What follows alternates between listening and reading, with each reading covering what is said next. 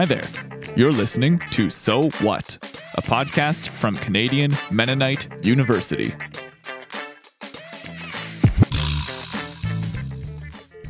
CMU is in Winnipeg, Manitoba, on Treaty 1 land. I'm your host, Jonas Cornelsen, in Treaty 7, Calgary, Alberta. This is episode 3 in our reconciliation series, and I've been delighted to collaborate on these episodes with Christy Anderson, who works as the Indigenous Engagement Advisor at CMU. I'm going to play her introduction for you again, and then I'll set up our conversation for this month. Buju Christy Anderson Indigenikas nin Penemutang Indoji nin Mahigan Indodem. In the language of my ancestors, I just introduced myself. My name is Christy Anderson. I'm from Penemutang First Nation Treaty 2 territory, and I am of the Wolf Clan. As I said, Christy and I have been working on this series for a couple of months. And last month, we were talking about treaties and land acknowledgements. We listened to a clip from John Ralston Saul speaking at CMU, and we asked, what does it mean to think about a land acknowledgement as a protocol, not just a politeness? What are some action items that can and should accompany the practice of giving land acknowledgements? After that, Christy and I switched to talking about treaties as spiritual and sacred agreements, again using John Ralston Saul as a jumping off point. We had so much to say that I decided to save that topic for today's episode. Don't worry if you haven't heard the previous one, this one will still make sense. So just sit back and relax as I press play on part two of my Zoom call, Talking Treaties with Christy.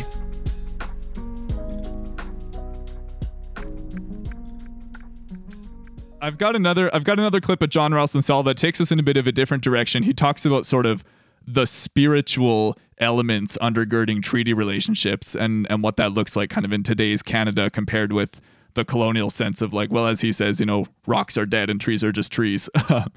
So sort of the the way that that has evolved in in perhaps mainstream Canadian thinking or not. Um, I'll uh, I'll let John speak for himself for a couple of minutes here and then we'll pick it back up.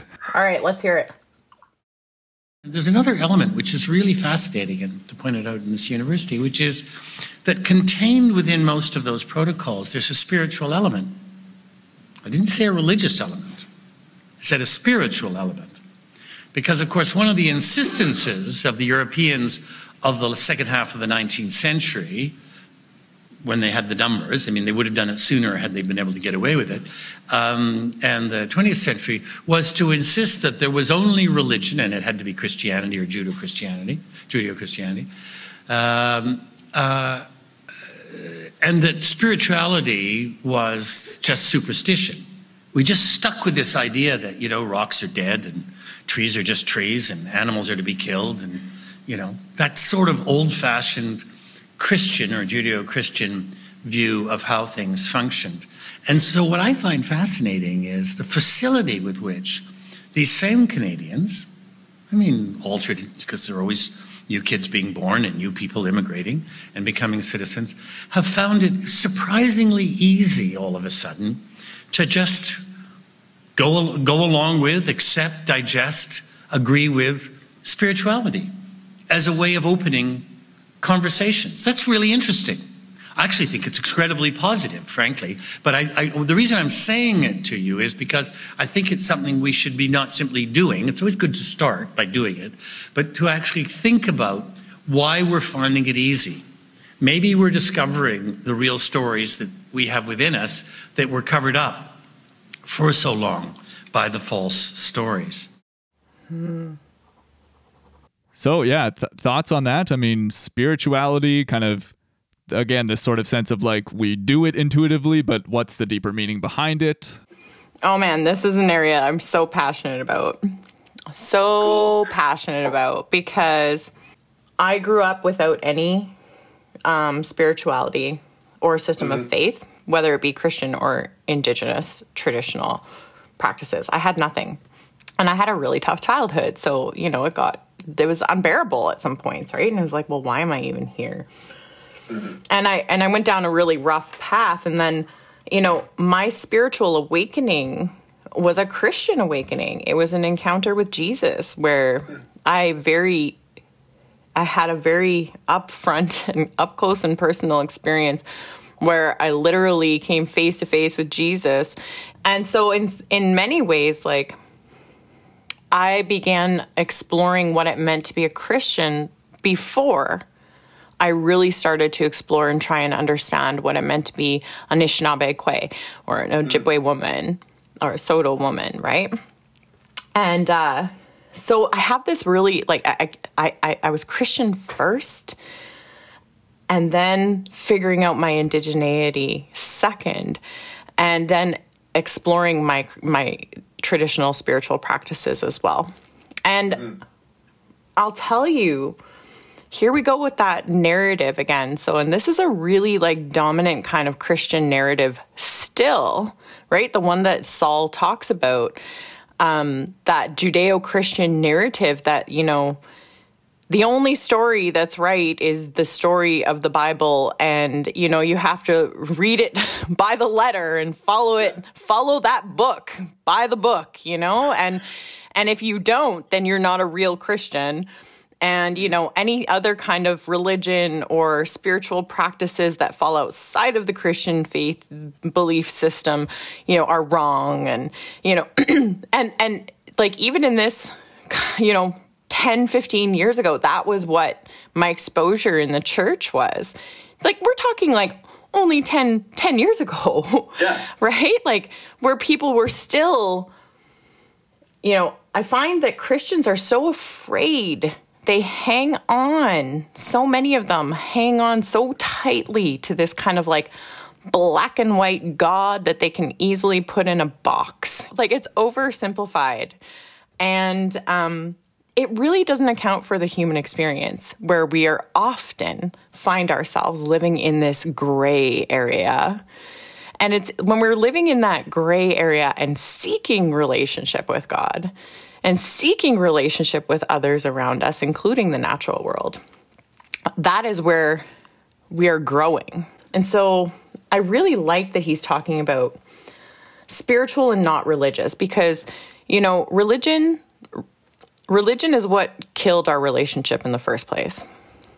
The forced using the use of Christianity as a weapon of colonization, it that is the basis of what destroyed our relationship as indigenous and non-indigenous peoples.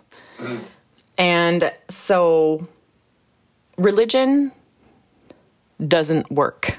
It doesn't do mm-hmm. The good things that it promises it will do by following these rigid structures and rules. Right. Um, whereas spirituality is a concept. It's it's it's more of an open concept that can be applied to so many different faith dimensions, to so many different um, places. And to me, it has a much richer kind of meaning behind it. I would rather be known as somebody spiritual than somebody religious. Mm-hmm.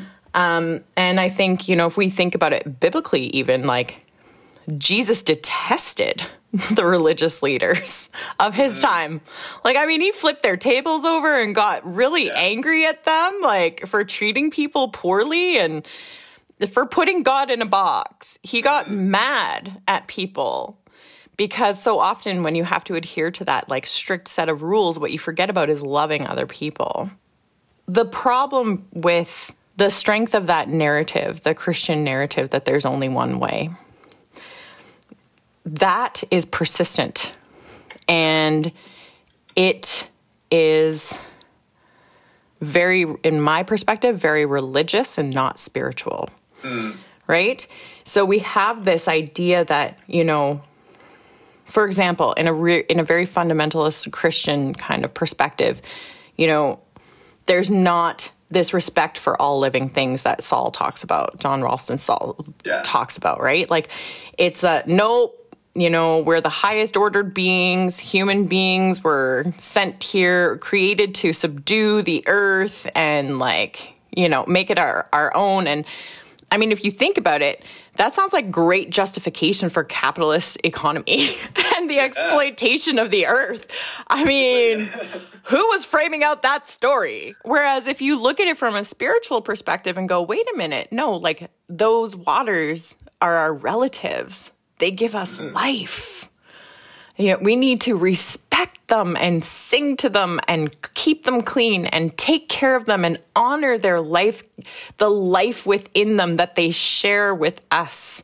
And that's not to say that indigenous like ways are just completely like over romanticized in my mind as being ultimately perfect and flawless or anything yeah. like that either. It's just that I would say conceptually and ideologically, indigenous ways of understanding the spiritual spirituality and the world and relations with one another is a lot more open than a mm. Christian one, right? I would I would say too. I think the the idea of not over romanticizing indigenous um, ways of knowing is is really important. But I think another real key for people who are newcomers to to these lands is that the indigenous ways of knowing that are from here are fundamentally about these lands. You know, they they narrate the story of how to live right here. That's something that I think is still an incredibly valuable asset to uh, to these conversations. Yeah, and and what can we learn from that to make change yeah. once again, right? Like like if we all if we all started thinking, you know, here goes another one of those catchphrases, right? But water is life. If we mm-hmm. all truly, like every single Canadian indigenous and non indigenous person within these lands truly believed down to our soul in, in, the bottom of our hearts that water is life. Yeah. And that water is our relative because we cannot survive without water. How would that change the way that we treat mm-hmm. the water, right? Yeah, let's let's take it back a bit to the idea of treaties and spirituality. Um Okay. I'm, I'm, working on this in my head as we go. so we're thinking. I kind of talk around things too yeah. sometimes, so all good. Let's let's just sort of uh, you know to perhaps oversimplify things. Let's take two sides, two parties to to the to the numbered treaties, for example. And if we want to look at it in terms of spirituality, we could call that the Christ, the Christian British Crown, and the spirituality that existed within within the First Nations. I, I wonder if if it's possible to to approach those relationships from the settler side, from a posture of spirituality that says the teachings of our tradition of of the Jesus story of the Gospels, etc. Those were not applied in a good way previously, but they can lead us into better relationships and also into understanding and respect for the spirituality that that comes with these treaty, these brothers and sisters, these relationships. Mm-hmm. Does that work? well, I can make a little bit of a comment. So mm-hmm. I think specifically if we talk about it, so like this is also another challenge because what you're talking about is a settler state that was formed and very influenced by Christianity, but what we can look upon as we can look back on and saying, well, that type of Christianity really didn't represent the true gospel, you know, at the time. It was actually fueled by greed and um, by this idea that white people were far superior to any person of color, including indigenous people, and therefore could use their lands better, right? Um, better than and then than anyone else yeah. to to justify that, right? Right. This whole doctrine of discovery kind of thing. So it was really rooted in like greed and and then we find ourselves today, right? We find ourselves in in this place today where we're not even a Christian society anymore. Like yeah. we're a yeah. secular society. Mm-hmm. And so there, it's even more challenging because we need to ground the idea of treaties as being a sacred covenant. Mm-hmm. Right? So, this idea, and that's a very Christian kind of concept, right? A covenant, a sacred agreement between settlers or the crown negotiators who yeah. are were settler people, indigenous leadership, and mm-hmm. God and creator, right? Like yeah. God was the other signatory here yes. and was the present witness to all the oral understandings and conversations mm-hmm. that happened around what was to define this relationship that was emerging. Mm-hmm. And so I find it really challenging because not uh, it's I have a lot to say. I can be very critical of the church and of Christians, but in some ways I'm also like you're our only hope because at least you have this understanding of sacredness, right? Like, I, I have a lot of expectations for Christians now mm-hmm. that, you know, you have this kind of sordid history that we come from. We're in a secular society now. Y'all understand what sacred means. You got to step up. you know, yeah, like, for sure. it's time to step up and be like, whoa, like this was a really meaningful agreement that we mm-hmm. need to take a lot more seriously. Because this was an agreement that we understand was made between our ancestors and and God for us to be relatives and for everyone to have a good life like and that's not happening. Yeah. I wonder if to some extent the the disentanglement of of christianity or at least explicit christianity from state power actually strengthens the christian position by way of of speaking to that sacredness because they can actually kind of hopefully nudge the institutions of colonial power in in that direction without also having the burden of explicitly kind of managing it as as the governing authority. And you know it'd be great if they saw that if like Christian kind Christians as churches and institute as their own kinds of institutions mm-hmm. saw that as an opportunity and actually yeah. did that kind of advocacy work, right? this has very much everything to do with writing that relationship of the intended relationship, the mm-hmm. treaty relationship that was sacred, an agreement made between us and God. On a on a different angle, you know, for for those quote, we'll call them secular Canadians, those who may not even have time for spirituality kind of in their own practices, how can people embrace a sense of spirituality or or at least kind of understand how important that is to treaty relationships in order to to invest in that. I think Saul was right on that. Like individual secular folks, it's much easier for them to appreciate, if not accept, spiritual principles mm-hmm. as opposed to religious doctrine and, and dogma, right? It's easier. Like I know people who are atheists who have great respect and reverence for indigenous spirituality and you know we'll even go to sweat lodge ceremonies and you know they look at it from different perspectives right it's not necessarily that there's this higher being or higher power or entity but more of a all that is around me all of my relations i am i am one with creation one with nature is more of their vibe. But the problem with it though the problem with even that acceptance is that there's a lot of really deep understandings that come with deepening our knowledge and understanding of indigenous spiritual practices yeah. and and ceremonies and protocols um, that may get missed i think a lot of times but still having an appreciation is better than nothing mm-hmm. Mm-hmm. you know for sure i'm yeah, not sure if i, I really answered your question no, that's that's very insightful. I was just earlier we talked a little bit about how mainstream society perhaps with with an absence of spirituality maybe from governance. Yes. That that in political context we might say, well, the treaties are just text. Um, compared with this this understanding that they're actually very much weighted with sacred understanding and obligation. And that they're living that? Yeah. and alive, right? Like yeah we we got we got to get out of that mentality that treaties were a thing that happened yeah. and that we have to, you know, that we need to uh, interpret them as they were written.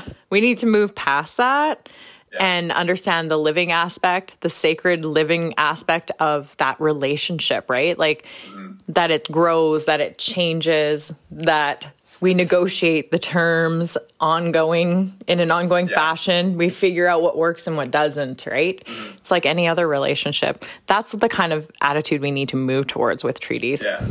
And do you do you see that kind of coming from people who you might who might otherwise be quote secular or or non-religious?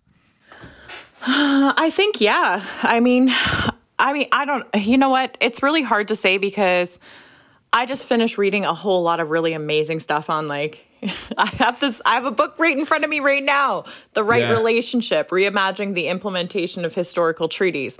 And so to me, I'm like, yes, all these people, like, they're saying all these amazing things. But then I think, like, in the broader social situations, are we there yet? I think I'm stuck in my academic bubble, to be honest. Yeah. I think I think everybody that I read and, and talk to Mm-hmm. knows what they're talking about, but I don't know if we're there yet. I think we still have Yeah. a long way to go. As Christy said, yes, we have a long way to go. But I'm grateful to be on the journey with conversations like this. Thanks again to Christy Anderson for speaking with me. Next month, we are going to wrap up our reconciliation series and our whole second season of the podcast with more of Christy's personal storytelling on her faith journey. I'm really looking forward to that. If you want to hear previous episodes from this series and others, you can find the show on all major podcast platforms, and our Facebook page is a great place to connect. Come say hi at facebook.com slash so what podcast. I'd love to hear your thoughts on this episode. I'll also be posting some of Christie's book recommendations on Facebook and in the notes for this episode. Look out for those. That's it for this time. My name is Jonas Cornelsen. Thanks for listening, and I'll talk to you again next month.